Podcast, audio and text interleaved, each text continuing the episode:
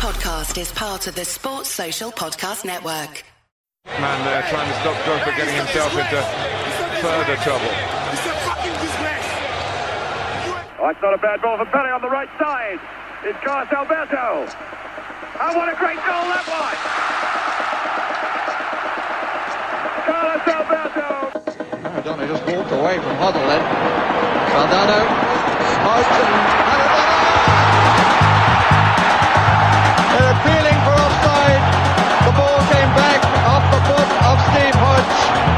And Maradona gives Argentina the lead.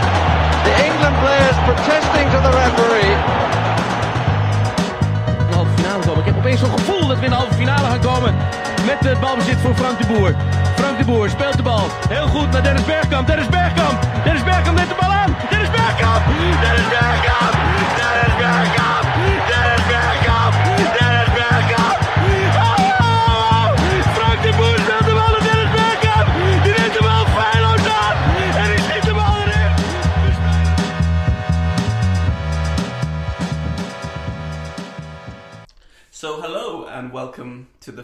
episode of the Scoreless Thriller podcast.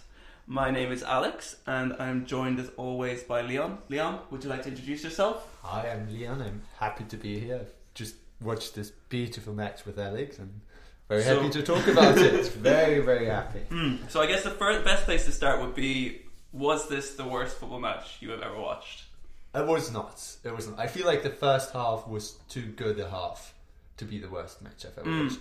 But it had its length towards the end of the match.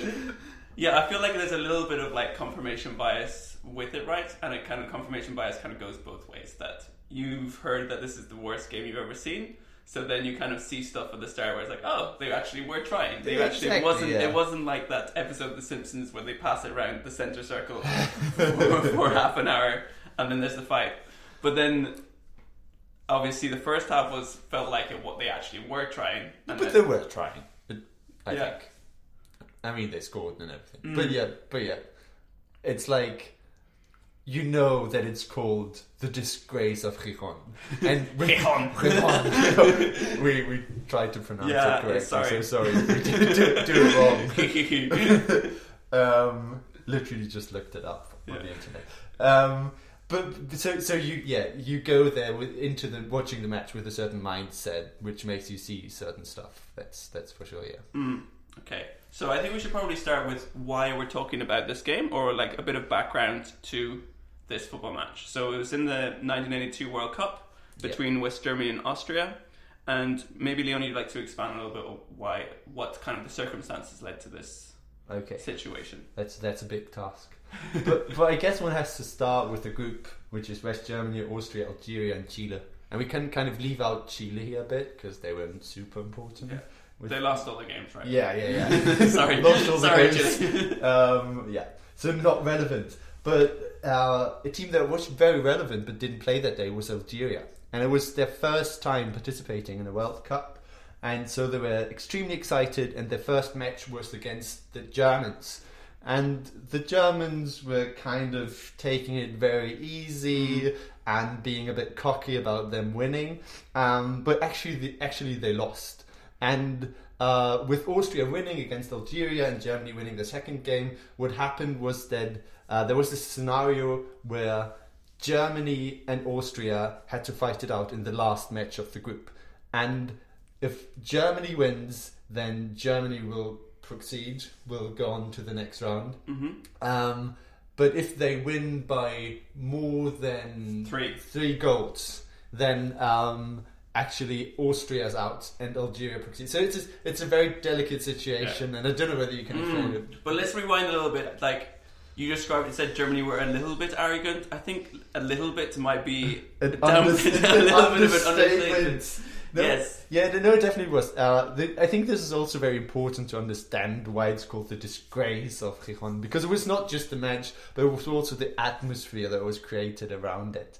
Um, one of the players of the German team said before the match of against Algeria that they will dedicate the eighth goal to uh, their wives and then the, ni- the ninth goal to the to, to their dogs. So um, they were trash talking quite a bit, and they were not trash talking to one of the established teams of football World Cup history, but actually to towards this this newbie Algeria who participated for the first time. And so that was also not not the most charismatic Yeah. approach. Yeah, Mm. And there was this kind of culture around sort of dismissing the African teams in the World Cup. Yeah. In in '78, Germany drew with Tunisia, even though they sort of said similar things about them beforehand. And uh, and had they lost, they would have been out. and had they yeah. lost that game, they would have been out. And also, in, in this case, in 1982, the West Germany coach um, decided not to show the Germany team any kind of footage of Algeria because he was worried that they would laugh at him. Yeah, yeah, for- yeah, he was for scared that the actually- team wouldn't pay attention, Actually, yeah. taking them seriously. And then, but in, in the in the end, they ended up losing to Algeria, and as a result, kind of the kind of atmosphere of this kind of underdog who was uh, do, uh, superseding these kind of major European powers, and then how in the third game these two European powers kind of collaborated and kind of came to this kind of like major sort of disgraceful kind of situation, which ended up with them collaborating to exclude Algeria from the World Cup. Yeah, yeah. And I mean, you have to take into account that in this kind of World Cup environment, what you want is the underdog to win and to actually have a chance at beating these guys. So, of course, a lot of people were siding with the Algerians and hoping for them to actually make this happen to go to the next round. So, yeah, that that, that was kind of the, the background of their match. hmm Okay, so now that we've sort of spoken a bit, spoken a bit about the about the background, let's probably go exactly into the into the match itself. So after 11 minutes, um, West Germany take the lead through this very lovely move down the left hand side and cross down Yeah, into they the bring middle. it in from the side, and then they manage to, to score from there. Horst Hrubesch Mm. scores. Uh, actually played for my hometown club, Hamburg. Hamburg superstar. Hamburg superstar. Back in the days where we were still managing to, to win actually some titles. But yeah, they, they, they score, and it was a very active beginning of the match. Like they were fighting it out, uh, lots of tackles, very physical. Uh, but with Germany having kind of the upper hand, and then they managed to convert it and, and, and score from that. So uh, at that stage, I don't think anyone actually thought that this match will Yeah. develop in the way it does. Mm. It is kind of remarkable watching a game of football from like 40 years ago.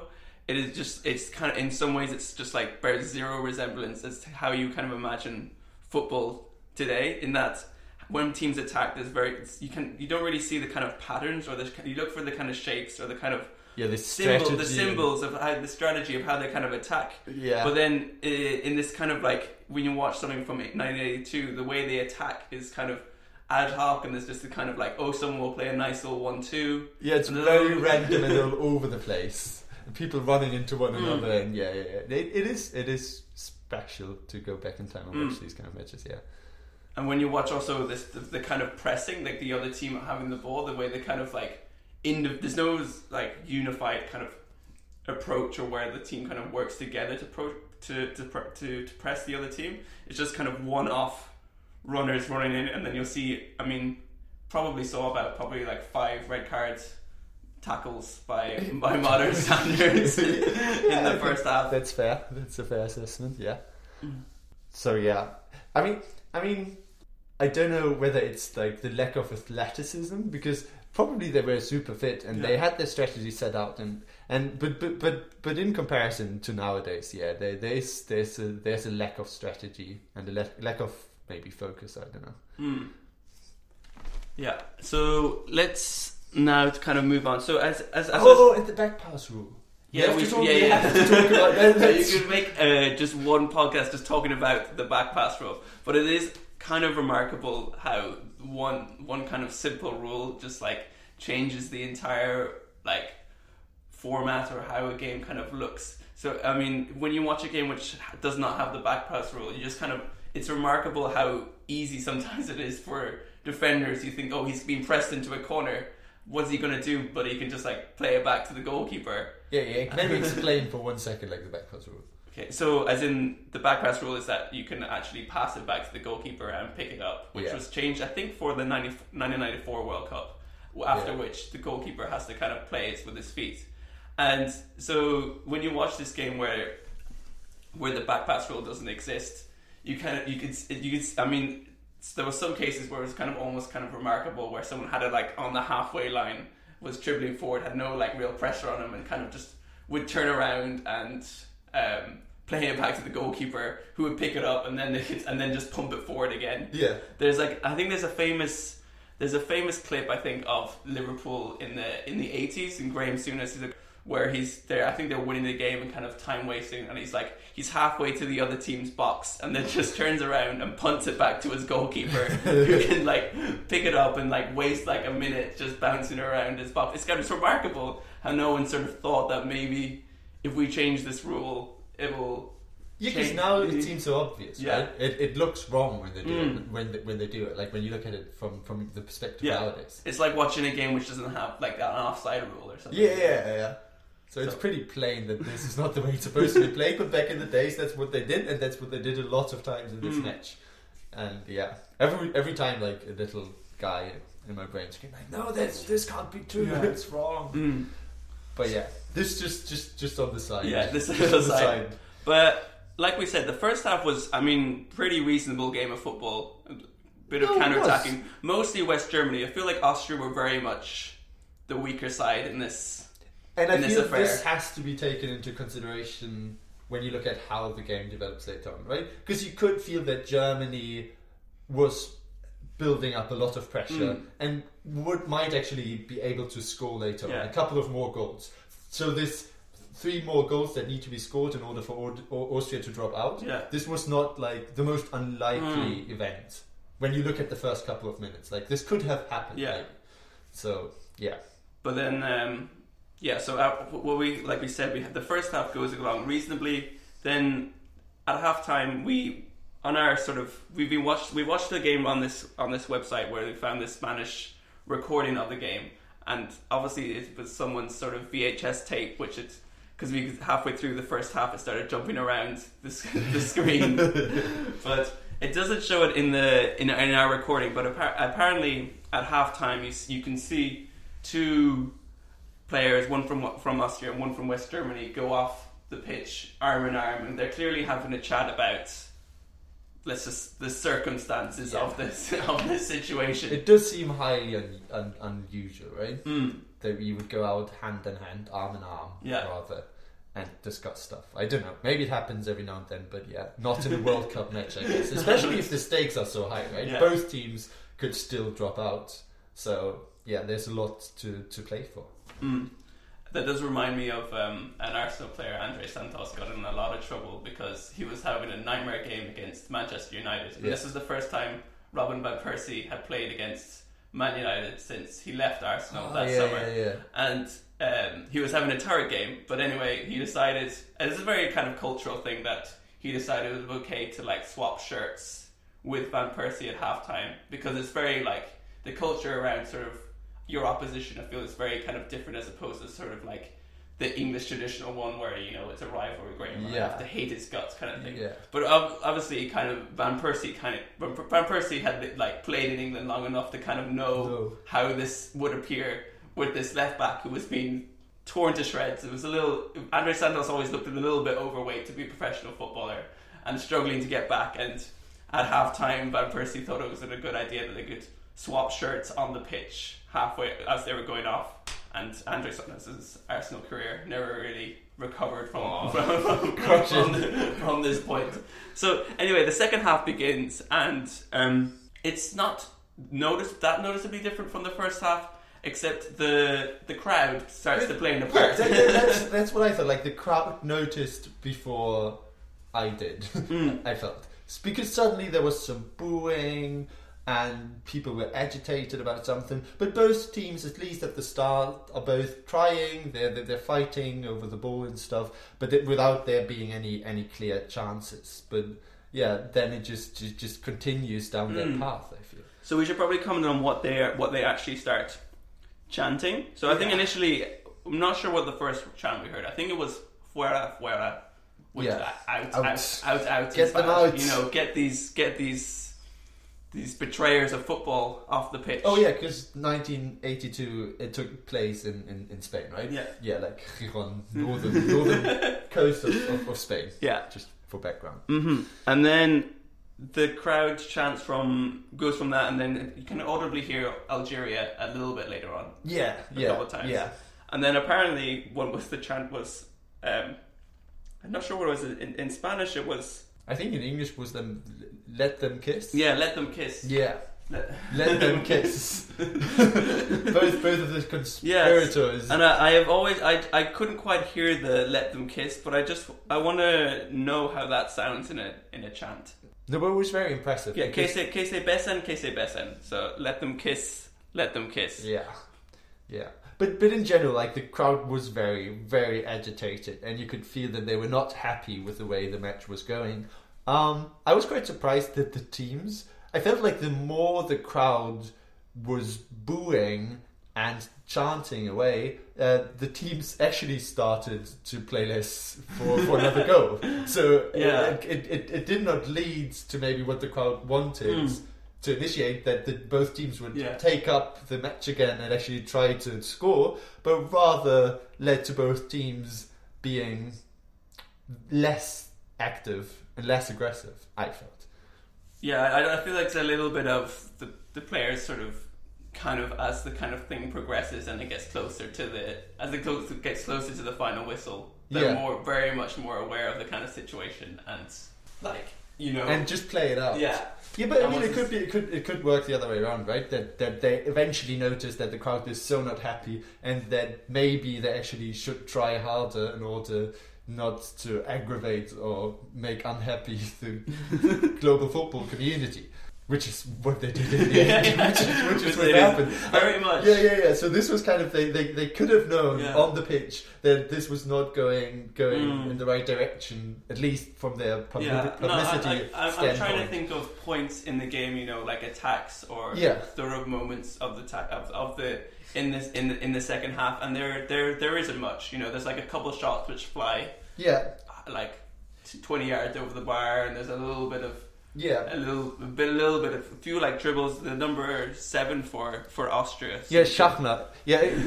I, I read. I, I read that he was trying so hard I couldn't actually see, see it when, when we watched the match. But maybe the quality was just Yeah. too bad. That, that, that might be. It was- it was yeah, apparently, he he was trying really hard, and um, actually, he later on stated that he had no clue that team members of both teams had been talking during halftime Okay. which might be an indicator for some collusion actually That does also place. sound quite a lot like something you would say, though, right?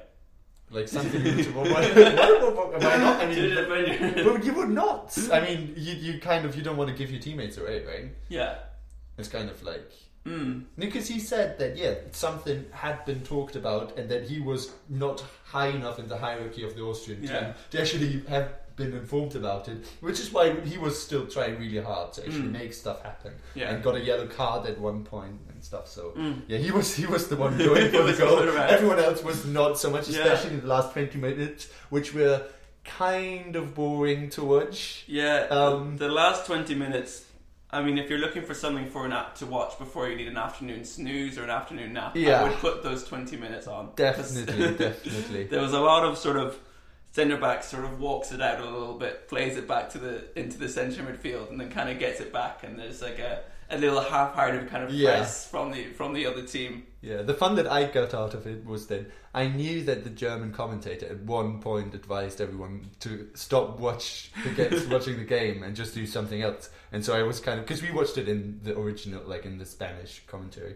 So I always tried to figure out which moment it actually was that he said, "Guys, this is enough. Yeah. I've had enough. Go do something else because this is not worth your time." But I feel Uh, like but there were plenty of moments that actually could have been this. So, But I, I feel like the Spanish commentator that we watched on, he, he got very annoyed. I feel like he got a bit annoyed a bit too early. So that once he was quite annoyed at the kind of like 55 minute, I think at 55 or something like that, he says like, this is not sport and you know, Yeah, this but- is but this see- phenomenal disgrace. Or, but once you've gone that high as a pitch sort of early on, once, you know, if he'd known what's the, what was to come, maybe he would have saved himself a little better for when it did get really, really, Yeah, yeah, yeah. really disgraceful. I, I feel like it started with a crowd which got angry way too early, like Hmm. at least from my perspective, and then the commentators took up on it, and so eventually, at the end, everyone was just pissed off.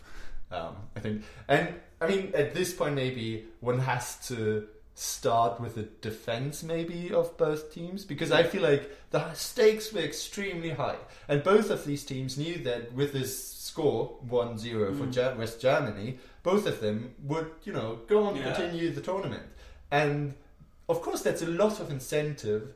That, that incentivizes play that keeps it safe, where nothing happens. And if you know, and if you can read like your opponent, or maybe had a little chat during half time, um, I mean, is it is it uh, of course is it that wrong? Like, would teams actually do it differently nowadays, or was it just more of the circumstances of Germany and Austria actually knowing that this would be the score Mm. that would get them, you know, to the next round?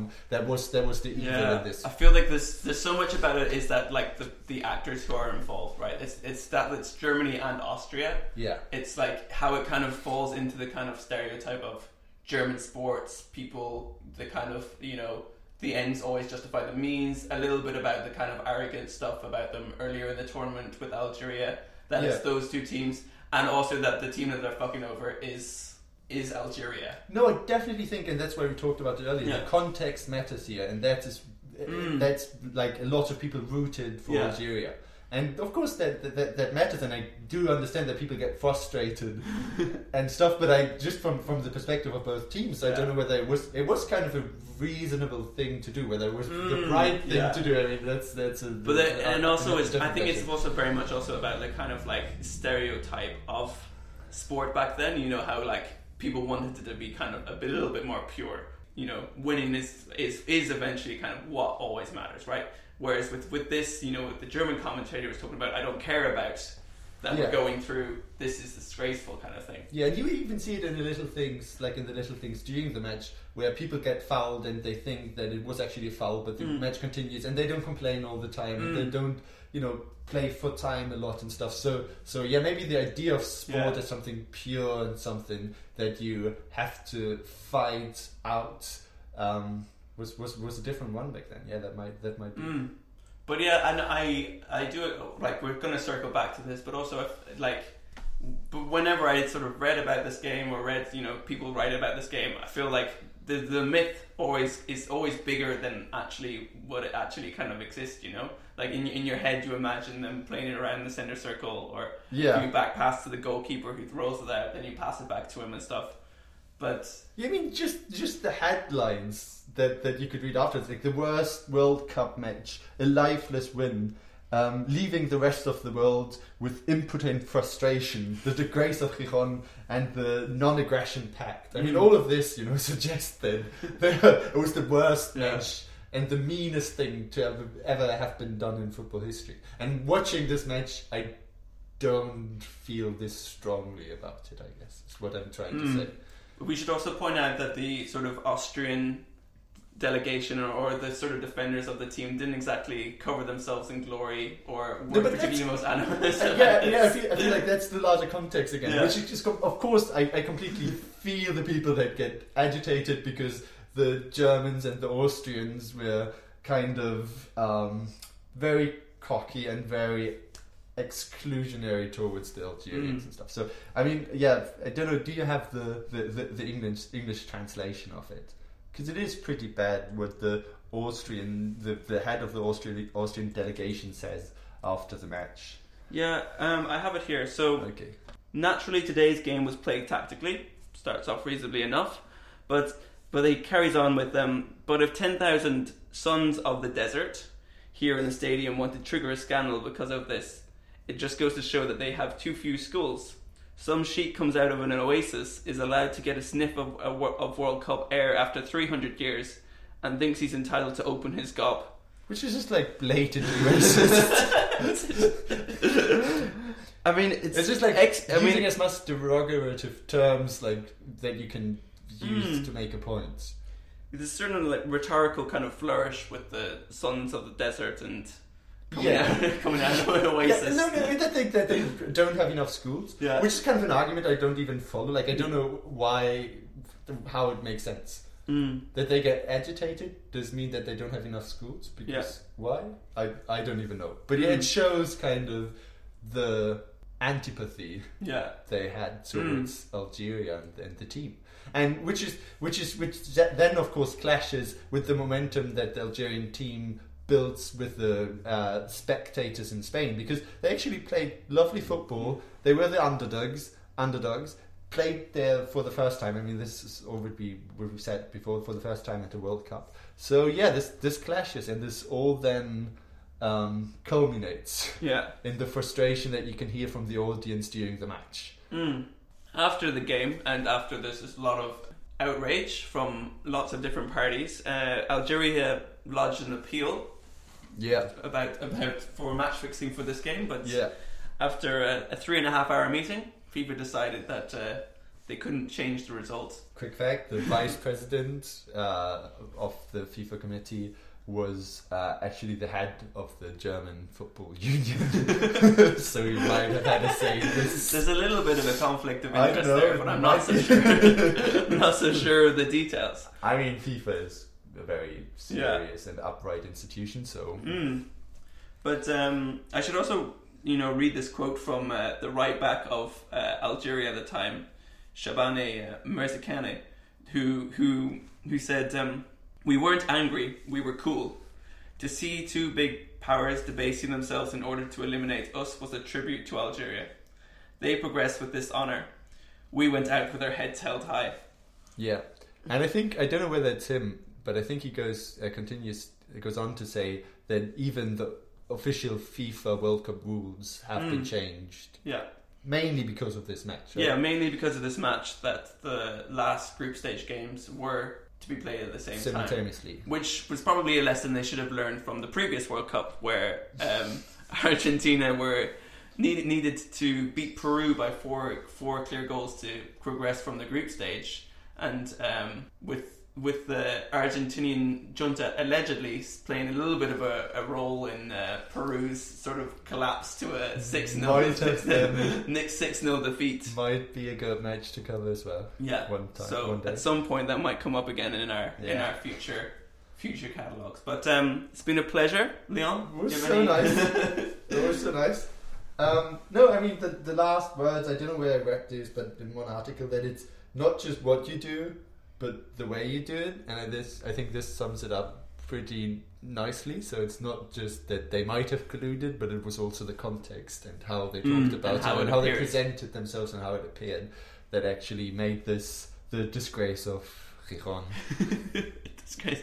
What is it actually? What is it in German? Maybe you should. What is, do you have the German name? Schande. Die Schande, Schande ja. von Gijon. Die Schande von Gijon. Yeah. Yeah, which is just Or- the, the, the, the literal translation of it. Yeah. Mm. Or the nicht Angriffspakt von Gijon. Or the Anschluss, Yeah. um, which is a reference to the annexation of Austria by Germany in 1938. Yeah. So lots of politics in this Yes. one. Lots lot of, politics. Lots of politics stuff. yeah. Thank you. It's been a pleasure, and uh, join us next time.